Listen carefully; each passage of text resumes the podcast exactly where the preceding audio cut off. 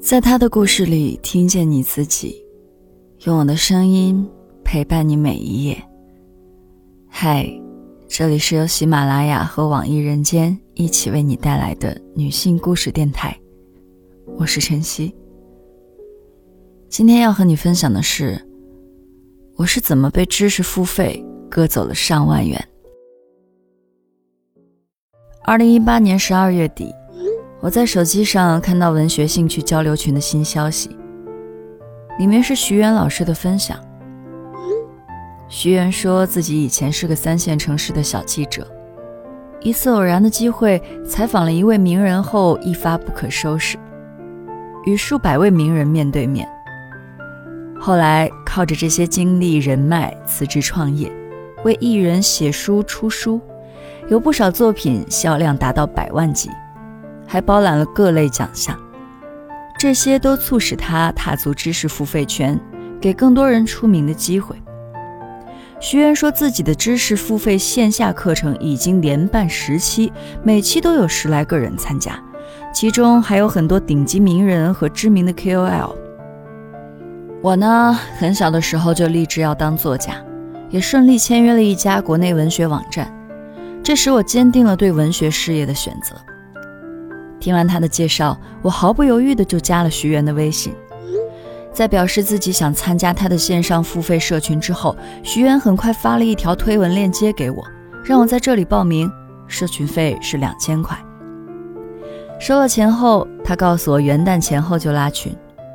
我觉得徐媛始终保持着一股高冷的气质，加上推文里有那么多大咖都推荐他，想必一定是有真才实学的吧。打开他的朋友圈，我这才发现，原来一个月前我与他有过一面之缘。当时在一个知名博主线下的分享会上，徐媛和我一样都是观众。分享会结束前，徐媛获得发言机会，他先感谢了这场分享会的主角，然后就讲起了自己的创业经历。他说的太感人了，以至于坐下时会场响起阵阵掌声。我对徐媛的信任又增加了不少。元旦前两天，微信群拉起来了，大概有三十多个同学。从个人介绍来看，大多是一些企业高管、互联网转型者和个人创业者。课程每周分享三次，每次半小时，一共讲三个月。根据学员们的需求，课程设置了固定的分享主题，内容包括个人品牌打造、图书出版、线上课程的制作等。除此之外，还会穿插几期特邀嘉宾进行分享。其实分享内容大多是些个人经历和故事，对我而言并没有任何实质性的帮助。但听着这些圈里事，就觉得自己能离梦想近一点。所以每到学员社群分享的时间，我都积极的守候在手机旁。课后作业也都完成的很认真，希望能尽可能表现自己。临近春节，徐媛让我们写写这一个月自己的进步和开始实践的事情，并说有神秘礼物赠送。我洋洋洒洒写了一大段文字。在过去这一个多月里，我变得对自己更有信心了。以前不相信自己能完成的事情，现在变得敢于相信了。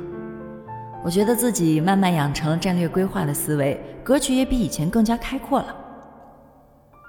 写完这一大堆发到群里以后，我觉得自己似乎真的开始拥有精英思维了。最终，我真的得到了礼物。徐媛说，他奖励的不是最厉害的人，而是进步最大的人。礼物啊，其实就是一个魔方，但是我却觉得这是我收到过的最好的新年礼物。很快，徐媛又推出了线下私房课，虽然仅一天半的课程价格就要一万多，但我还是心动了。而且徐渊还承诺会向私房课学员推出优质出版影视资源。我没犹豫太久，就联系徐渊，说自己打算报名。徐渊回复很快，说我是社群优秀学员，可以再优惠一点。最终我转了一万三千块钱给他。徐渊又说他三月的私房课还缺一名助教，想邀请我来担任。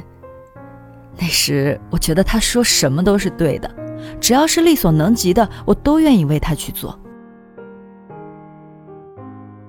三月初，徐媛请社群小伙伴打卡网红景点和吃大餐，最后应允来聚会的包括徐媛在内只有八人，有徐媛多年的忠实粉丝小青，餐厅管家 Julia，还有一些据说身份是企业高管的学员。我们游完故宫后，又在一起吃晚饭，期间有一名叫许周的学员加入了我们。许周说认识徐媛老师很多年了，马上就要出书了。饭桌上，徐媛聊到他以前为一位币圈大佬写书的经历，以及他和一些出版商打交道时发生的故事。恍惚间，我生出一个邪恶的想法：会不会是徐媛想借此机会让更多人报名私房课，而故意把我们聚在一起呢？当然，这个念头很快就在吃吃喝喝中消失了。那天，徐媛聊了很多出版内幕，我听得很尽兴，仿佛自己也跟着看透了行业本质。三月底，徐媛私房课开课了，作为助教的我早早到了上课地点检查设备。过了一会儿，徐媛穿着大红色外套，脚踩平底鞋，姗姗赶来。我留意到私房课学员的质量明显比故宫游玩的学员高了一个档次。上午九点，课程准时开始。徐媛绝大部分时间都是在讲一些线上课程已经讲过的内容，我心里难免有些打鼓，但既来之则安之，只能期待后面的课程会有干货。休息的时候，徐媛和几个学员坐在休息区，一边吃饭一边聊天。他说到有学员剽窃他的课程，在网上黑他的经历，学员们对此也是深信不疑，并为他打抱不平。第二天上午，徐媛邀请了一位影视公司高管客串分享。我听的时候挺热闹，可听完发现有价值的东西并不多。这天下午是书店私塾课，就是徐媛带我们去书店翻看实体书。他带我们把整个书店逛了一圈，翻了翻书籍的封面和内文排版，指给我们看哪些制作才算精美。一圈逛完也就半个多小时，之后是一对一聊天。可以就自己的具体问题向他发问，但每个人只有二十分钟。轮到我时，整个过程几乎都是我在陈述自己的情况，他在一边听着。这样的对话就要花五千块，而之前承诺的推荐出版资源到最后也没兑现。我心里多少有点失落，也只好安慰自己：既然已经花了这么多钱，还是要维系住这个人脉，相信自己，好好努力。出书时还是需要他帮忙的。回家的路上，徐媛信誓旦旦地跟我说：“等我哪天出了书，他就来帮我站台当主持人。”我狠狠地点了点头。我无意中问起，说抹黑他的学员是不是李雪？徐媛就问我怎么知道的。我说网上看到李雪写的评论。徐媛怒气冲冲，把这个人大骂一顿，说这个人忘恩负义什么的。我将信将疑，但没有说什么。四月上旬的一天，徐媛把为期九十九天的线上社群解散了。几分钟后，我看见群里人数减少了十几个，而自己依然还在群内。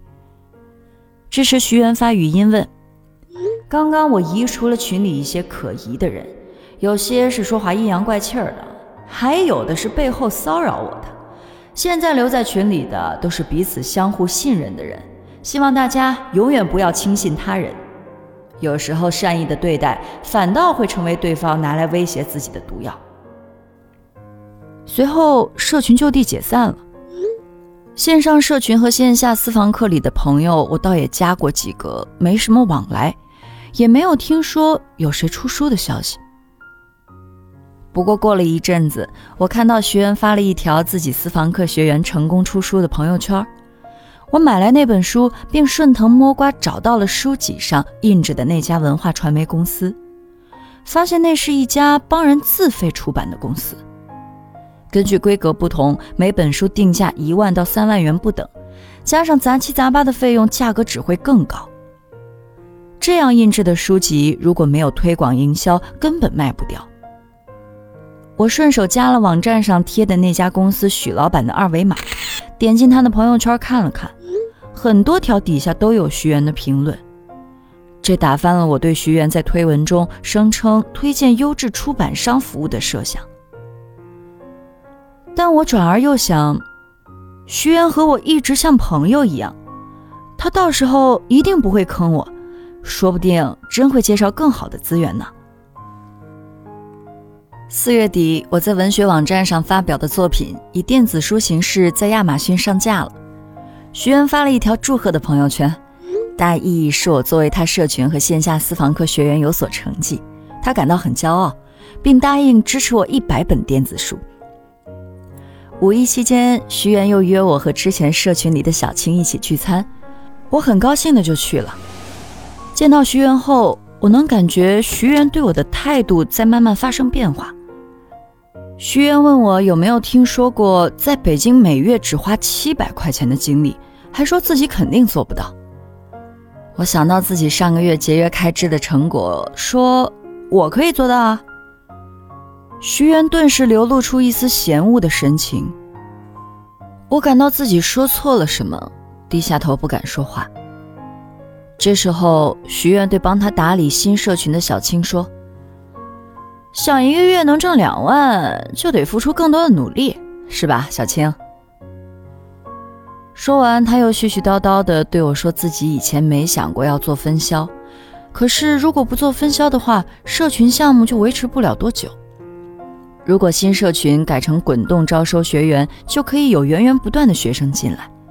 如果每邀请一个学员，就可以获得三分之一的佣金，一个月轻轻松松就能多挣几千块。”何乐而不为呢？我说自己不会做销售，他就教我可以邀请身边的人来加入。如果连身边的人都不信任我，那还有谁愿意相信我呢？徐源说自己不像一些没有良心的老师，坑骗学员十几万来出书，最后还要让他们帮着骗别人。听到这儿，我就心里庆幸，自己没有那么多钱可以让人骗。我突然想起那个出书的学员，就问他：“这位学员的书是不是许老板出的？”他大吃一惊，然后镇定说：“这个许老板口碑不好，以后不合作了。”他答的没什么毛病，但我心里又多了一层迷雾。五月底，徐媛说想约我和社群里的 Julia 一起聊聊帮他运营新社群的事情。